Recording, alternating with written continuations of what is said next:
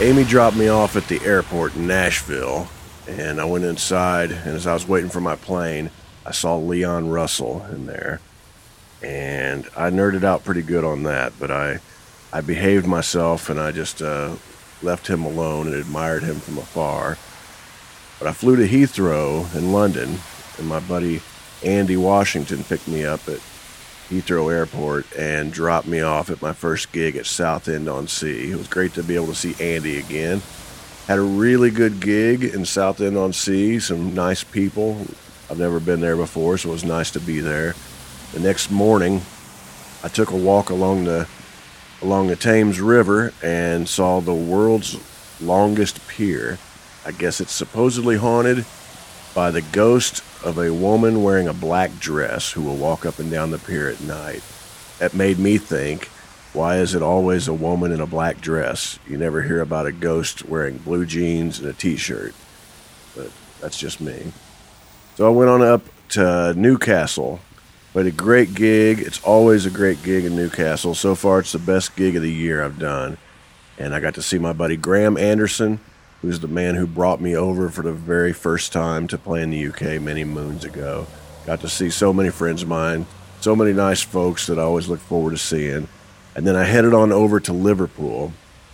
Didn't have much downtime in Liverpool, but I had a very, very fun, fun gig. Met some folks who listen to this show at every one of these gigs, but particularly at the Liverpool gig. And people said a lot of nice things. It's always great when you guys come up and say hey to me and say that you enjoy the show. I get a big kick out of that. Before the gig, I walked across the street and went into this little dive called the Cavern Club. Somebody told me that way back when there used to be four local guys that played in the house band there, and they were pretty good at playing some Carl Perkins covers. I wanted to go see where that took place. But the next day I took off and ended up up in Cumbria. Went on up to to Hale kind of out in the middle of nowhere, and that's where I am right now. Had a really nice gig in Hale, saw some nice folks. It's the second time I'd been there. I tried to befriend some sheep along the roadway as I was crossing a mountaintop, but they wouldn't come up to me, and that's probably smart. As I speak to you right now, I'm sitting in a 300 year old barn in Hale. It just seemed like the perfect place to, to address you guys. But I'm looking forward to gigs this week in Sheffield, Bury, which is a suburb of Manchester, Reeth, and Broseley, and far beyond. And I really hope to see you guys at the gigs.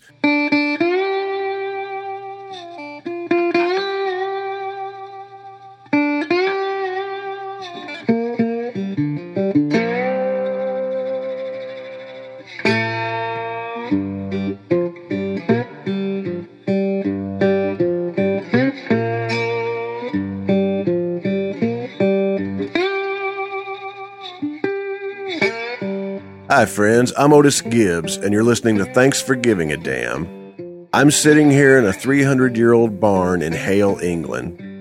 This is a personal journal. This is a bit of an experiment. I like to say right up front that I haven't the slightest idea what I'm doing, but I decided to do it anyway. And this show was founded with the idea that there are only two people in art that matter there's the creative individual and the person experiencing it, and everything else is an artificial filter. This is a way for me to share things with you guys without any filters whatsoever. My guest this week is Peter Case. Peter is a singer and a songwriter, and you can find out everything you need to know about Peter at petercase.com. When I first started doing this show a couple years ago, I made a list of people that I hope to have on one day, and Peter was on that list. It was great to be able to have him on I'd met Peter quite a few years back. We played a gig together in Milwaukee, and he was just really open and warm and honest about a lot of things, and I, I appreciated that. It was a very refreshing thing because it's not always the way it goes down. But Peter's one of my favorite songwriters. The first time I ever heard Poor Old Tom, it just blew me away. I listened to it about five times in a row, and it's still one of my favorite songs. And if you've never heard that, you really need to give it a listen. But I met up with Peter. He played a gig at the Basement East in uh, East Nashville with Kevin Kinney, and then afterwards uh, we headed over to his hotel room and hung out for a bit. And he was nice enough to to talk on these microphones and share some stories. And then after that, we went over to Waffle House and we ate together very, very late into the evening. So, with that in mind, here's Peter Case.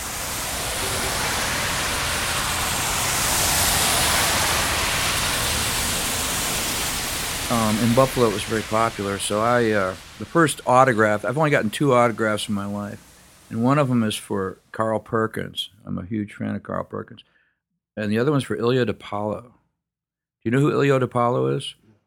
He was a wrestler, a professional wrestler out of Buffalo, and uh, he had a huge, a huge Italian following, and wrestled on the same circuit with the time when all those guys were coming in, like. Uh, uh, I'm trying to think who came in. You know. like know, Bruno Sammartino. Bruno Sammartino, the Beast, uh, uh, you know, all those guys.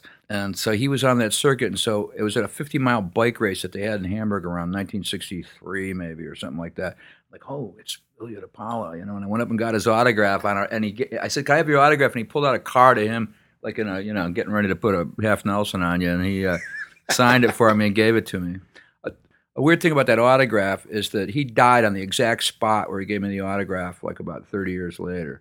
He was crossing the street at the exact spot and got run over by a car. I mean, it was really a kind of a traumatic for me. I mean, it was just weird, you know. It was just like, oh my God. We got in Hamburg, New York on Highway 62. Strangely enough, that's the name of my new album, Highway 62. And like that was on as Highway 62 goes through the town of Hamburg, New York. It was right there, like where it happened. The Chic, uh, uh, I remember these guys like they were like the farm bro, the farm boys or something like that, and, uh, and they'd wear like cut off jeans, and then uh, uh, the Hangman was just starting to come around. Dick the Bruiser, but it was more the Crusher was really popular. You know, you watch bowling and you watch wrestling. It was, you know, and polka. You know, they'd have a polka show. I mean, you know, these are the things that are like only on, you know, that you're really into in Buffalo. Yeah, so I was kind of into it. You know, we, we were fans. You know. I mean, every so often I, you know, turn it on again. You know, it's changed a lot, but uh, you know, it's still got some great lines and stuff. You know, you know the old, you know, I taught you everything you know, but I didn't teach you everything I know. you know that that kind of stuff. You know. Uh, you know, or at least you know, like now they got the like, surreal. Now you know, it's like more like you know Beckett or something like the. There's a cage over the ring, and then like one guy's trying to climb climb out, you know, on a ladder, you know, you know, he's got a ladder hidden underneath, you know, that kind of stuff. Uh, it's very surrealistic. I think the first time I met Townes was right after I went solo, and I was playing. It's kind of sad because I was playing at McCabe's. Like, here's the thing about Townes, man. It's like so weird. Is that uh, I was a big Townes fan, but the person that turned me on to Townes was from my hometown, and it's Gurf Morlix. And so we all grew up together in the same town, like like playing in bands, parallel each other. The first person I ever saw play electric music was Gurf Morlix. With my friend Mike Bannister, that I just told you about, that we drove south, was playing drums, and this guy I still play every year with in Buffalo, Mark Winsick. And Gurf plays with Mark and the band, and Jim Whitford there in Buffalo too. We all are still friends, you know. So Gurf went south, and I went west. I went to San Francisco to like get in on things, and Gurf went down to Key West with a bunch of guys and fell in, I guess, with Jerry. Like, I didn't know the whole story. I didn't see him for 10 years. And the next time I see him, the Plimsouls are playing the Agora in Houston. And it's like 81 or 80 or something. And uh, Gurf comes to the show. It's like, hey, man, I haven't seen you for, like, what's going on, man? He goes, well, you know, and playing down in Houston, man. And uh, um, uh, I've been playing with this guy that, like, gets drunk and sings in tongues. And his name's Townes Van Zandt. And I'm playing with this other guy named Blaze Foley and these two guys, and I go, really, man? I know that sounds pretty wild. And he gave me a, um, you know, so I got those records, um, Townes, and we had a Blaze at the um, Austin Outhouse, and then we had a um, Eric Taylor record. We had a, uh, you know, I had all those records, like you know, very early on, and like understanding things. So that's how I got turned on to Townes, and I loved Townes. And then I would notice that, like every time Townes came to L.A., like there'd be like 50 people there, but like he never ever got any press ever or radio ever. And now, of course, you know, full page stories, and it's all about town. You know how many records he sold, and like the L.A. Times, like essays, and you know. But like back at the time, there was no support, and uh, so I'm playing McCabe's, and I was coming out of a rock and roll band, so I'm playing my solo shows, and the place is packed for two shows. And the and John Chelew comes up to me and says, uh, "Can I go? Townes is across the street, staying at the motel. He's playing here on Sunday or playing here tomorrow, and you know we want to see if we can you know pick up the ticket sales a little bit. Do you mind if Townes comes over and plays in your set?" So he came over. They wo- obviously had woken him up. He's barefoot.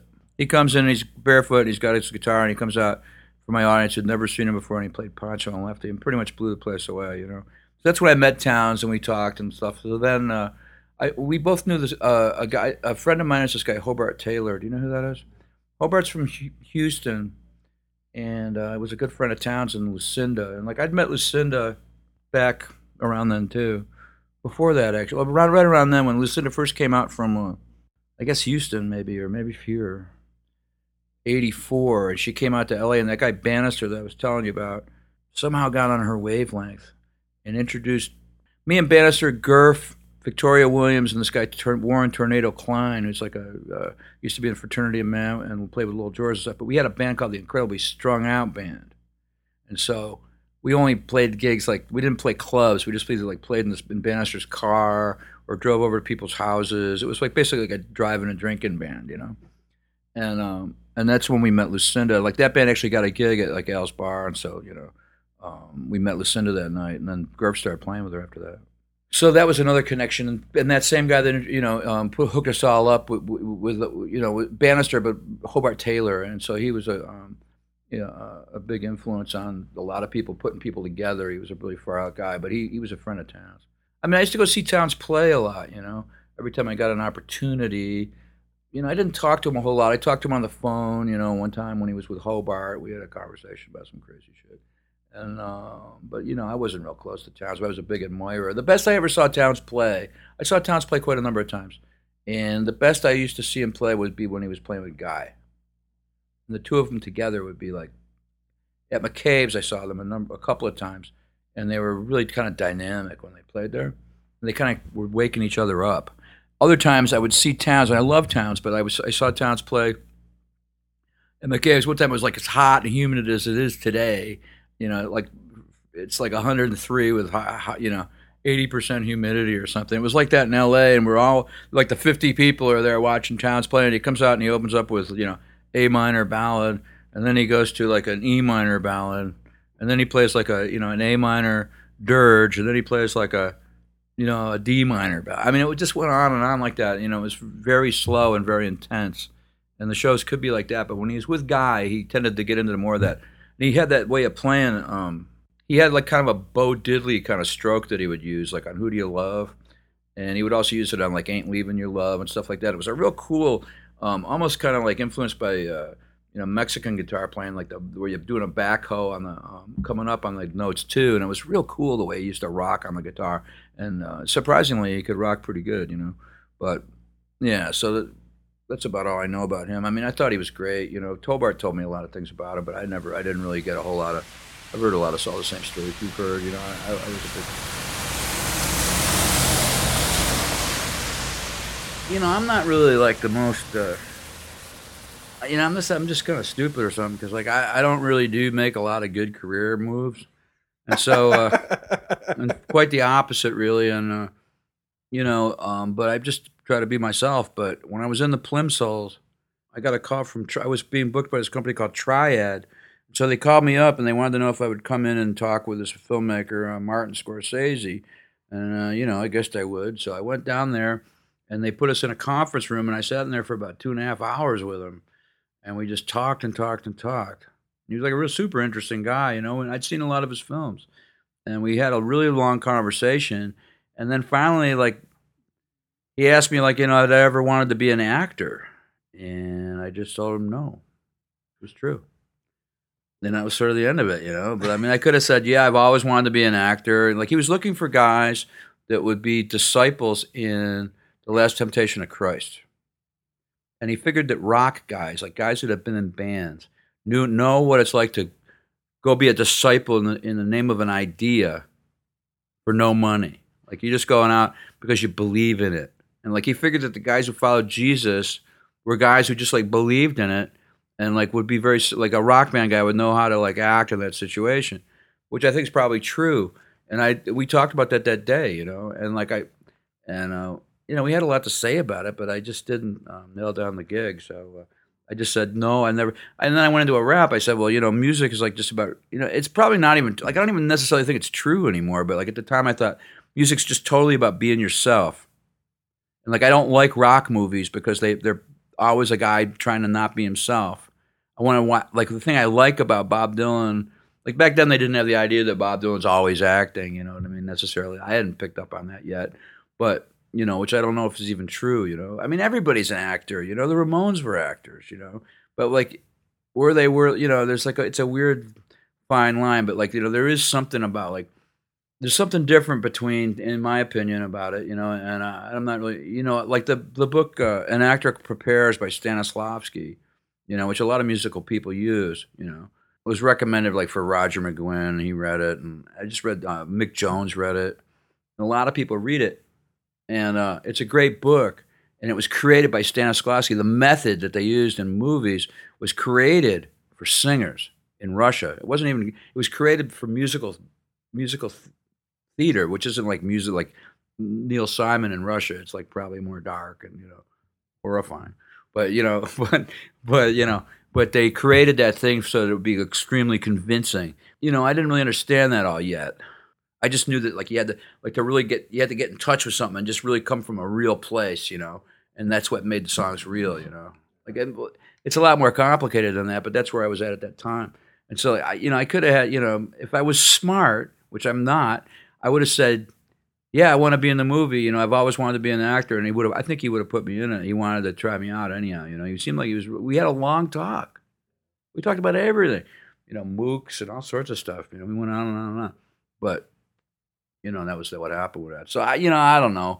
I've had a lot of different things like that in my life where I could have done the, the smart thing, but I don't know what's wrong with me.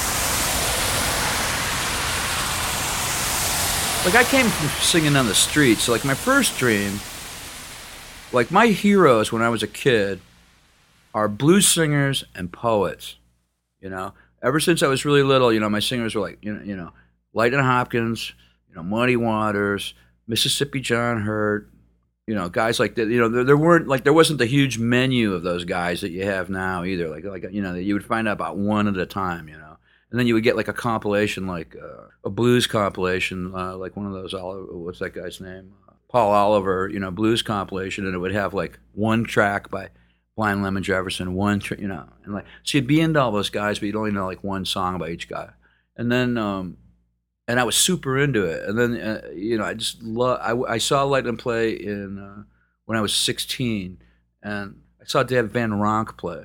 Yeah, Van Ronk came and played at a, in the snow in March. Like you, you can probably dig this now that you're like a touring musician. Like somebody booked him outdoors in Buffalo in March at, at Buff State, right? And it's like freezing out there, man. You know, and he's sitting up there in a chair and doing his show. You know, and like we went to it. You know, like there were some there were people there at it, but it was like snow piled up all around the stage and stuff. He's wearing like a you know wearing a sheepskin lined jacket, but he looked cold, man. He's up there finger picking. But you know, he was very impressive, and so I loved him. You know and we had Van Ronk records. We had that one with Chicken is Nice and all that stuff. And um, we had a Memphis Slim record. You know, we just had a few of these records. You know, John Hurt Today. Reverend Gary Davis. He came along for me later. Reverend Gary Davis, I didn't get till I got to San Francisco, and I fell in with um, Michael Wilhelm from the Charlatans. You know, I wanted to go to San Francisco and like get involved with like the first psychedelic, you know, like get involved with the psychedelic rock and roll movement, but like it didn't exist and then uh, anymore. But then all of a sudden, I'm out playing on the street, and I meet Mike Wilhelm, and he's like started the first band with Dan Hicks, like the Charlatans.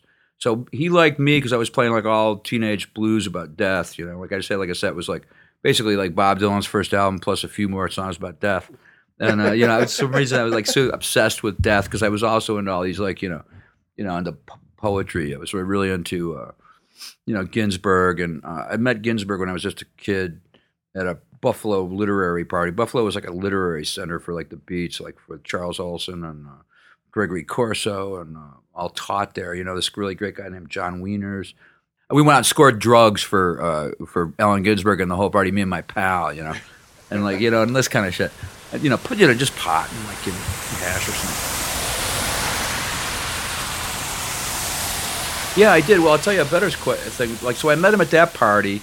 We were just kids, but I was I was super into like these poets and like that stuff. We you'd have those little City Lights books, you know, and Ferlinghetti's first book, and on, on Sunday sometimes there'd be like weird shows on public television, like you know, uh, you know, enacting, you know. Uh, Ferlinghetti, you know, Coney Island of the Mind, or you know, Marshall McLuhan would be rapping, uh, but like all with like super psychedelic, uh, you know, uh, comment, you know, visuals, and uh, you know, I really got into all that kind of stuff. And the movie Chappaqua was a big influence by Conrad Rooks, you know, uh, and we these were the few things. And then finally, like, Don't Look Back, you know, it's like, oh my god, you know, and uh, Don't Look Back didn't come out though. it's '67, I don't think And we went and saw that at the Studio Arena Theater in Buffalo, and I like, you know, just like, wow, you know, it really blew us away, of course. And then so, you know, I was already into Dylan though. I got into that. Um, believe it or not, my mother turned me on to Bob Dylan. She came home from driving my sister to college, which was over halfway across the state. She goes, I just heard this guy on the radio singing. Uh,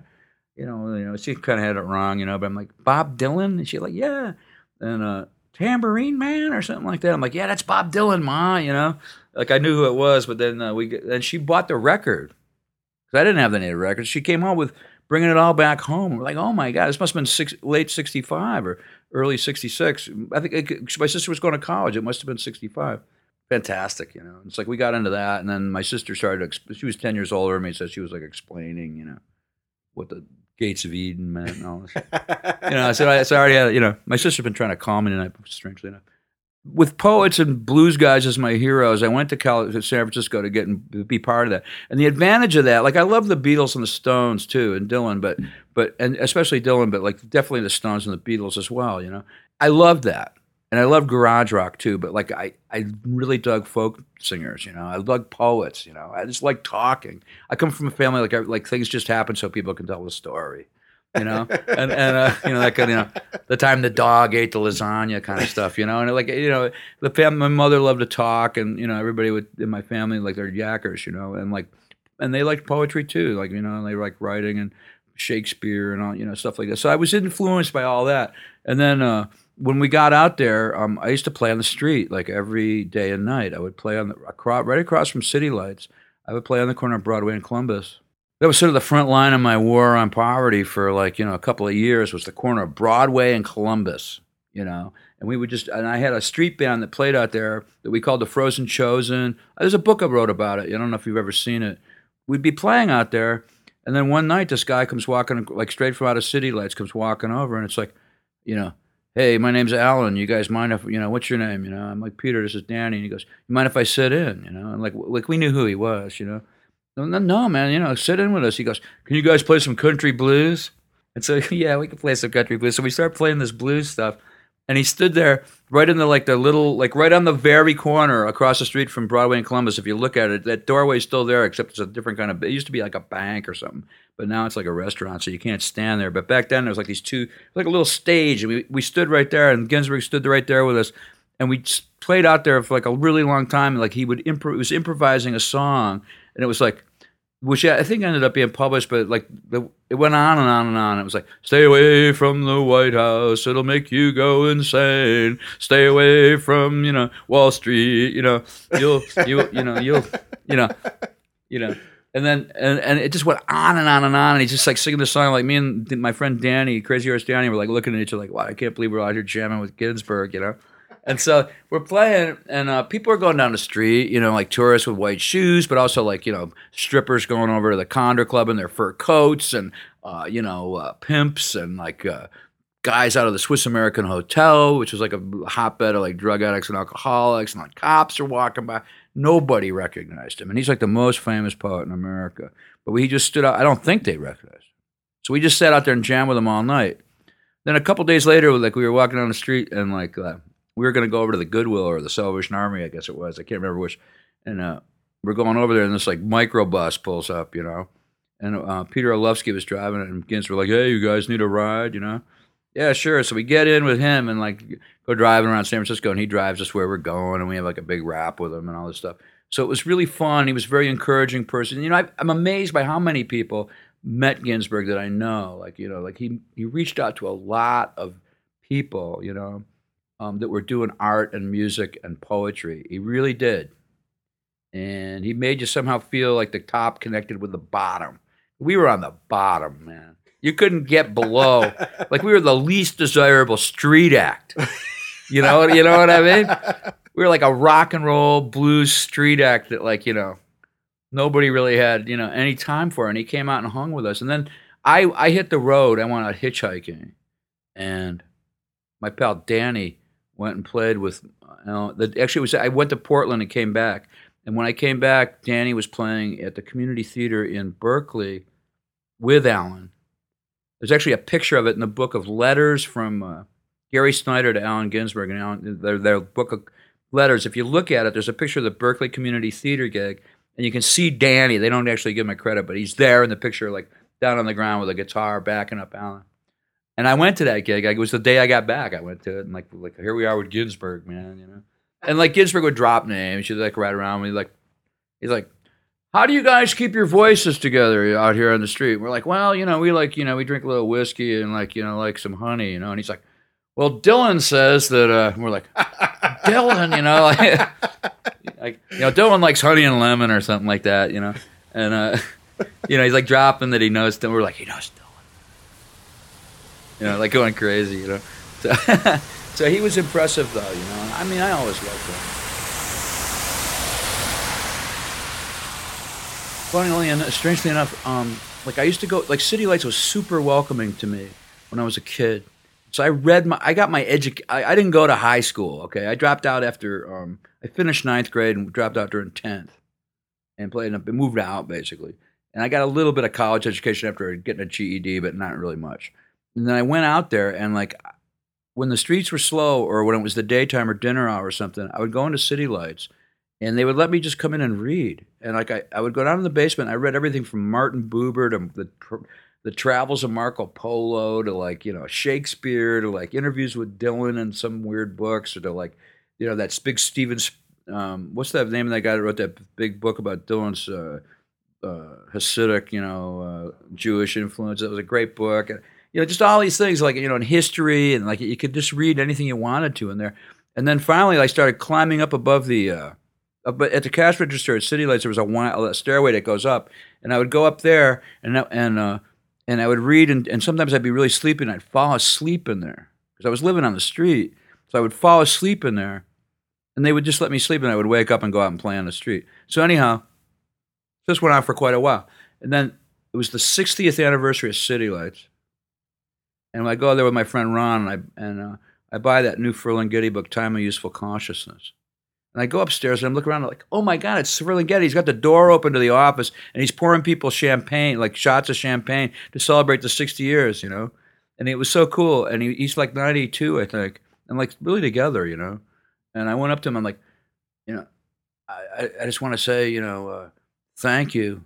You know, I, I came here as a teenager and I told you, know, everything I just told you. I, I lived in the store and I, you know, I used to go up there and even sleep up there above the, um, you know, I'd pass, I'd pass out reading books up there above the uh, cash register. He goes, ah, yes, the science fiction room.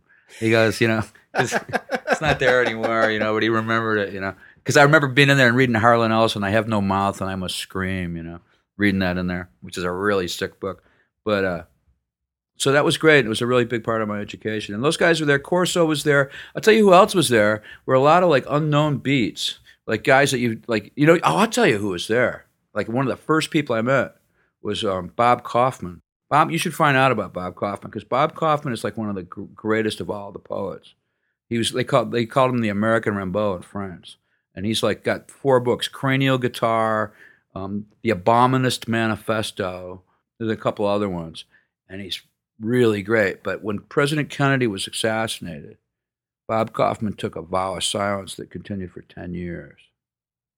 So I met him like right before he came out of silence and then after he left silence. And he, you know, he's a, he's an African American uh, genius poet that you know, jazz poet in many ways beyond anybody. I mean, his his ability to like create these like I call them reversals. Like he, uh, like just has like just twists words insanely, man. You should check out some of his stuff. You can see it online. You know, uh, some of it. He's got this thing about Hollywood that like just sinks Hollywood. Like and so he's just such a genius, Bob Kaufman. But he was there just hanging out, drinking in, in the coffee gallery, And uh, Corso would just be wandering around, living in the residence hotels, and like being Corso. I guess yeah, I didn't really know him, but there was the other guys. And you would go. I used to buy uh, codeines uh, fours from these guys to get stoned. You know, like an idiot kid, and be like this old guy with like hardly any. You know, I don't know. Yeah, we were. You know, he'd be sitting up in his like residence hotel room, like paying him fifty cents a piece for these pills. He'd be like, "Yeah, we used to go down to the you know peyote rituals with the Hopis and the." you know, you know, incredible. You know, like probably a friend of like Harry Smith's or something. You know, and so he, uh, it was really interesting. There was a number of people like that, um, all still in North Beach at that time. And then there was a huge poetry movement again. I left town in '77, so I missed the huge renaissance of poetry that happened in San Francisco again when when Kaufman started writing again, and when Jack Hirschman and all those people um, uh, started all started writing. Uh, you know, they, there was a huge poetry poetry movement in uh, the late '70s, early '80s, and so.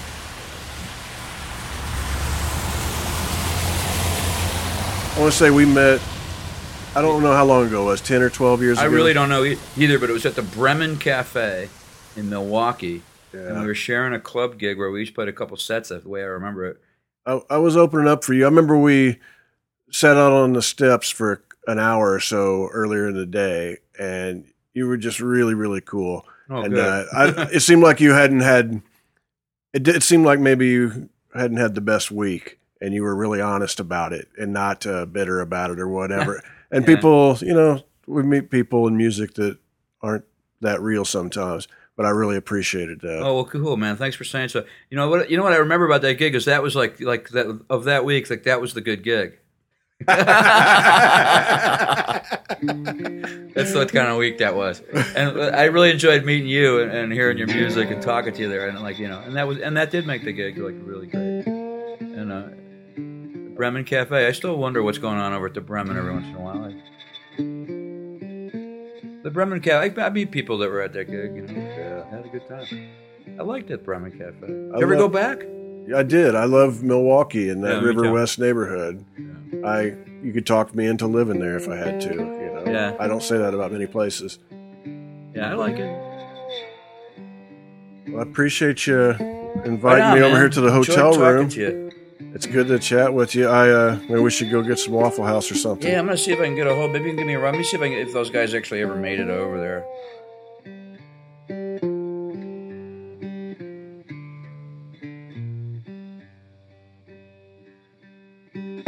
I'd like to thank everybody for listening in, and I'd like to thank Peter for meeting up with me at a hotel room in Nashville. You can find out everything you need to know about Peter at petercase.com. If you'd like to help support this show, just go to otisgibbs.com and you can pick up a CD, a t shirt. You can download any record I've ever made. You can buy one of my photographic prints. You can buy one of Amy's records. You can buy one of Amy's children's books. But anything that you buy, we'll mail from our living room to yours, and we'll even put in a little thank you note.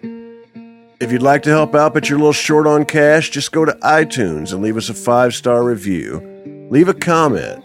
Subscribe while you're there, and you'll get a brand new episode free as soon as it's available. But if you enjoy this show, or you enjoy my music, or you enjoy Amy's music, please take the time to tell a friend and help us spread the word. And if you'd like to send us a message, we'd love to hear from you. Just send it to info at otisgibbs.com. I'm Otis Gibbs. Thanks for giving a damn.